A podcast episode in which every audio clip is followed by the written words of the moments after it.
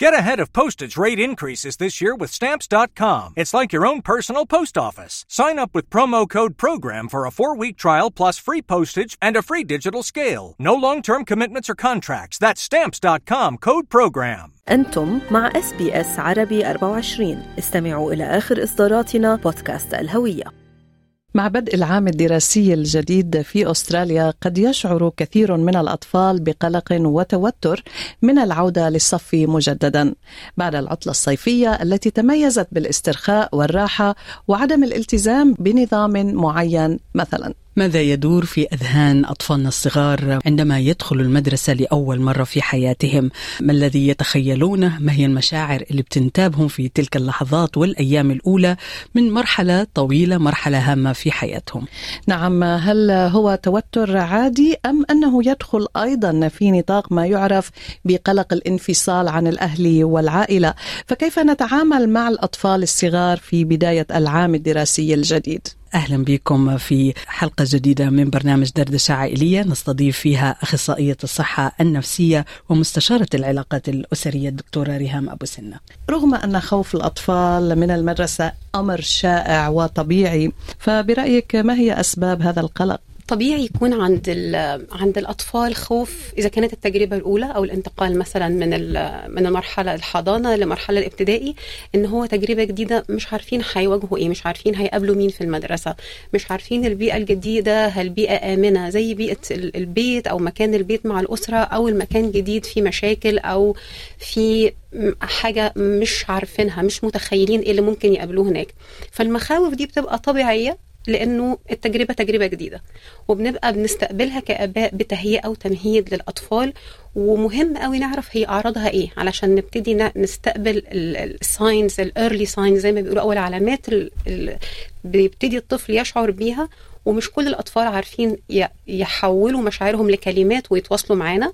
فإحنا مهم كآباء ننتبه إن في علامات للأعراض للقلق أو المخاوف قبل دخول المدرسة سواء كانت أعراض هل هي مخاوف طبيعية أو هو قلق انفصال أو اضطراب يعني. مهم ناخد بالنا من الأعراض. جدا مهمة النقطة اللي ذكرتيها دكتورة ريهام أنه مش كل الأطفال قادرين على التعبير مم. عن مشاعرهم وما يجول في أذهانهم وبنشوفها كثير من الأهالي بيودوا الأطفال آه وبيلاقوا البكاء والصراخ والتشبث بالأهل وما تسيبنيش يا ماما. بس ما بيعرفوش يعبروا عن إيه اللي مخوفهم إيه اللي مخليهم في هذه الحالة. آه البعض قد يقول أنه هل هناك فرق بين القلق العادي والخوف العادي أو ما يعرف ببعض الحالات من القلق المرضي؟ منها يمكن الأشهر قلق الانفصال اللي هو the separation anxiety disorder. فما الفرق بين العادي والمرضي؟ تمام.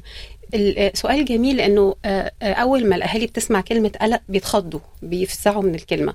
خلينا نقول إن في قلق طبيعي ونعرفه القلق الطبيعي اللي هو رد فعل طبيعي من المخ لحماية الإنسان أول ما نتعرض لأي خطر أو أي stress أو أي مفاجأة جديدة دي رد فعل طبيعي من الجهاز العصبي. زي ما درجة حرارة الجسم بتدينا القراية الطبيعية هي 37 فوق 37 في مشكلة فنبتدي في ال range الطبيعي ما هو أعلى نبتدي نقول في مشكلة محتاجين ندور عليها. كمان القلق هو طبيعة لاستجابة المخ لأي تغيير أو أي stress أو أي شيء جديد في حياتنا تغيير جديد فبنبتدي نشعر بقلق طبيعي للجهاز العصبي كرد فعل. شكله إيه؟ شكله بكاء. شكله تشبث بالأهل زي ما اتفضلتي شكله إنه اضطراب في المعدة. الشهية ممكن يفقدوا الشهية. أحيانا غضب أحيانا عنف أحيانا عصبية. خصوصا مع إنه مش عارف يتواصل على مستوى المشاعر. وبيبتدي يظهر منه التصرفات دي. فالقلق طبيعي لأي حاجة جديدة أو أي تجربة طبيعية أو قاعد في البيت فترة الإجازة وداخل تاني على المدرسة فطبيعي يحس إن هو قلقان أو متوتر من الأنون أو المجهول أو ال stress اللي من المدرسة المتوقع. قلق الانفصال أو ال disorder ده اضطراب. إمتى بنقول عليه اضطراب أو بيتحول القلق الطبيعي لمشكله لما بيبتدي يكون مش بس بيحصل في المدرسة لما بيبتدي ينتقل لكل الحياة في المدرسة وفي البيت وفي وفي النادي ومع أصحابه وخلاص مش قادر يطلع بره حيز القلق. حتى لما بينام بيشوف فيه كوابيس حياة بتتعطل. هنا بيتحول لاضطراب محتاجين نعرف المخاوف دي تحتيها إيه لأنه إذا كانت ده signal أو عرض أو رد فعل من المخ طبيعي طب يا ترى هو واحد عند كل الأطفال ولا مختلف؟ لا الحقيقة مختلف وكل طفل عنده أسباب غير الثانية نعم. طيب لنتحدث إذا عن هذه الأسباب. يعني ممكن يكون الطفل فعلا عم بيعبر عنها بكثير من الأعراض كما قلتي بكاء انعزال خوف يعني كثير أمور تنعكس حتى جسمانيا يعني جسديا عليه.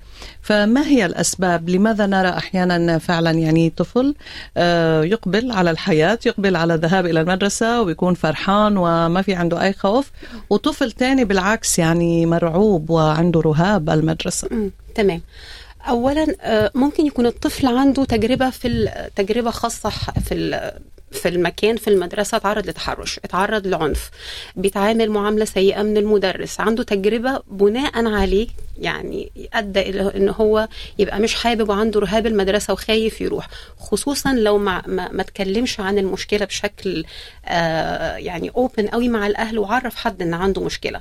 ممكن يكون آه سبب من الأسباب اللي, اللي الطفل ي ي من المخاوف يعني إنه أساليب التربية أحيانا من الأهل بتكون حماية زايدة. فبيكون القلق عبارة عن إنه هو آه تعدى من إن ماما قلقانة قوي فنقل شعور ماما من القلق أخده منها لأنه ده ال coping mechanism إحنا بنتعلم مع الطفل بيتعلم مننا إزاي يتكيف ويتعامل مع الوضع. لو الأهل عندهم أساليب خاطئة في التربية حماية زايدة والأم عندها قلق أو مخاوف زيادة ده بيتنقل للطفل بشكل طبيعي فالطفل بيكون آه بناء عليه بيتعامل على بالمخاوف دي. في حاجة كمان مهمة في القلق الأطفال لو عندهم إخوات أكبر في المدرسة مثلا في مرحلة إعدادي أو مرحلة أكبر وبيشوف إخواته الكبار مش عايزين يروحوا المدرسة أو قلقانين من الامتحانات أو مش فاهم إيه اللي بيحصل فكمان ال environment أو ال behavior اللي موجودة في البيت من الكبار طب هم الكبار خايفين أمال أنا هعمل إيه؟ صحيح. فبيروح قلقان. بينعدوا من الإخوة الكبار أيوة. الجو العام. أيوه. أيوه عشان كده التهيئه بتكون تهيئة أسرة مش تهيئة فرد. جميل جدا. متى تخرج حالة قلق الانفصال أو ال separation anxiety disorder عن عن قدرة الأهل على التعامل معها؟ ومتى يجب اللجوء للمختصين؟ متى يجب اللجوء للمدرسة للتعامل معها؟ ما نصيحتك لمن يلاحظ في طفله هذه الأعراض خاصة أنها أصبحت لا تقتصر فقط على المدرسة لكن كما ذكرت بجوانب مختلفة والحياة تعطلت فعلا؟ تمام. أول حاجة بسأل الأهل أو بطلب منهم يكونوا آه هل أنا عندي مشكلة؟ هل أنا كأب أو أم أنا عندي مشكلة مش مشاكل القلق؟ أنا عندي مشكلة نفسية أو حاجة معطلاني أنا وبناء عليه ابني مش عارف يتعامل مع المخاوف أو مع المشاكل النفسية أو لأ. آه تاني نقطة بطلب مع مع الأهل إن هم علموا اولادكم إن القلق sign للمخ طبيعي وفي hand brain model ده بقول الأهل دي حاجة يعني موديل بنتعلم عليه إزاي مخنا بيستجيب للمخاوف أو ال stress دكتور دانيال سيجل ممكن نحطه إن شاء الله للمستمعين أو المشاهدين علشان يعلموه للأطفال. فببتدي أنا أساعد الطفل يتعلم already عن قلق والمخاوف الخاصة بيه.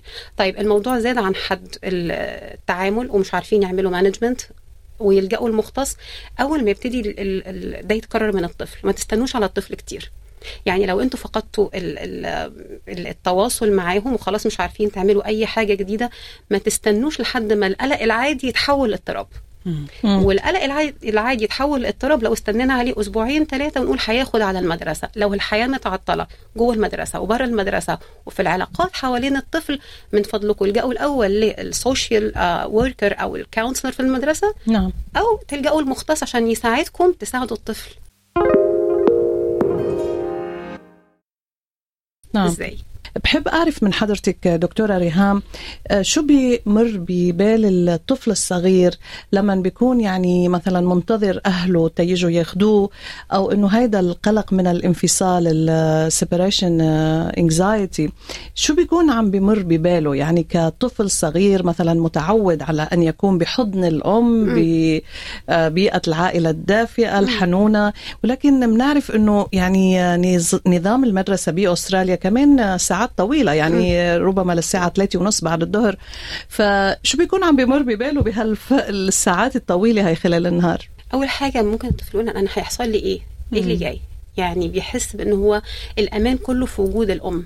غالبا بتكون الأم. فبيحس إن هو مش حاسس بالأمان هو خايف يا ترى هيحصل إيه؟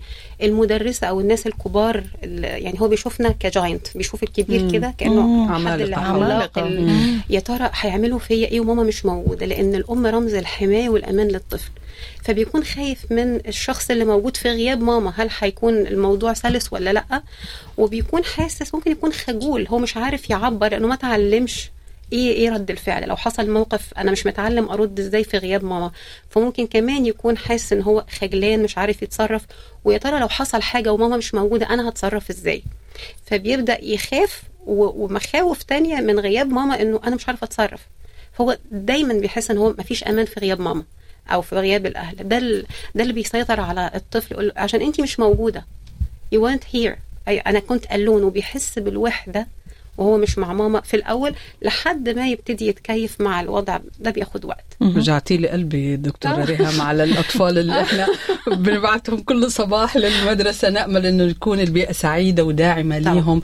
لكن كيف نستطيع نحن آه، أن نجعل بالفعل هذه التجربة تجربة إيجابية؟ نحاول نقلل من كل هذه الأعراض وكل هذه المعاناة اللي قد يمر بها البعض.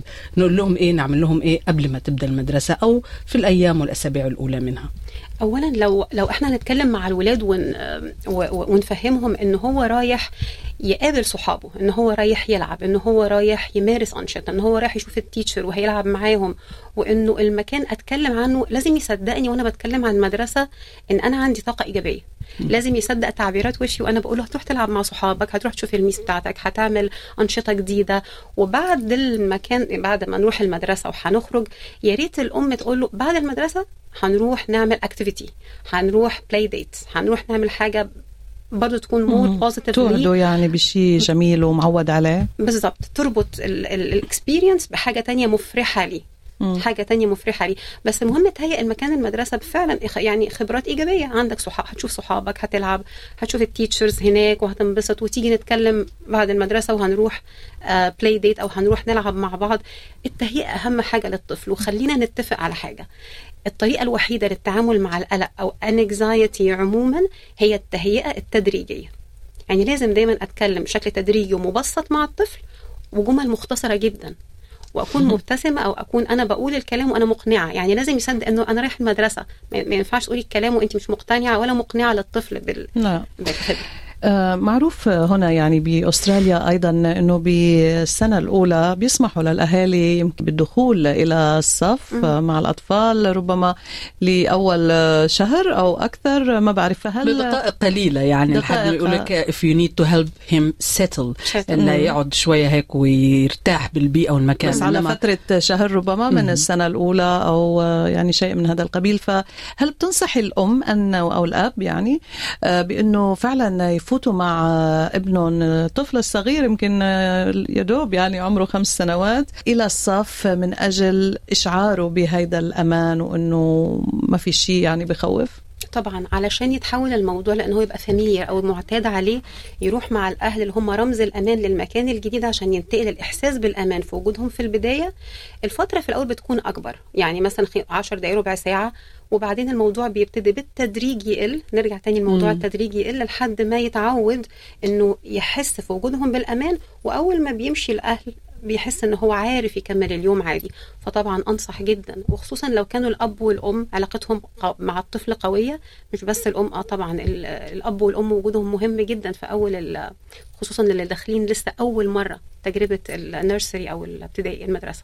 عم بيجينا مسج يعني رسالة على الفيسبوك من صديقتنا سافانا تسأل هذا كله بالنسبة للطفل ال- الذي لا يشكو يعني من أي مشكلة آه، ماذا عن الطفل الذي يعاني من الأوتيزم. التوحد أو ال ADHD آه، في بعض الحالات النفسية خلينا نقول إن أطفال الاحتياج أو القدرات الخاصة محتاجين تهيئة خاصة مهم. فما ما ما ينفعش أتعامل مع الأطفال كلهم على بطريقة واحدة فدول بيحتاجوا وقت أطول وبيحتاجوا تدريب وبيحتاجوا.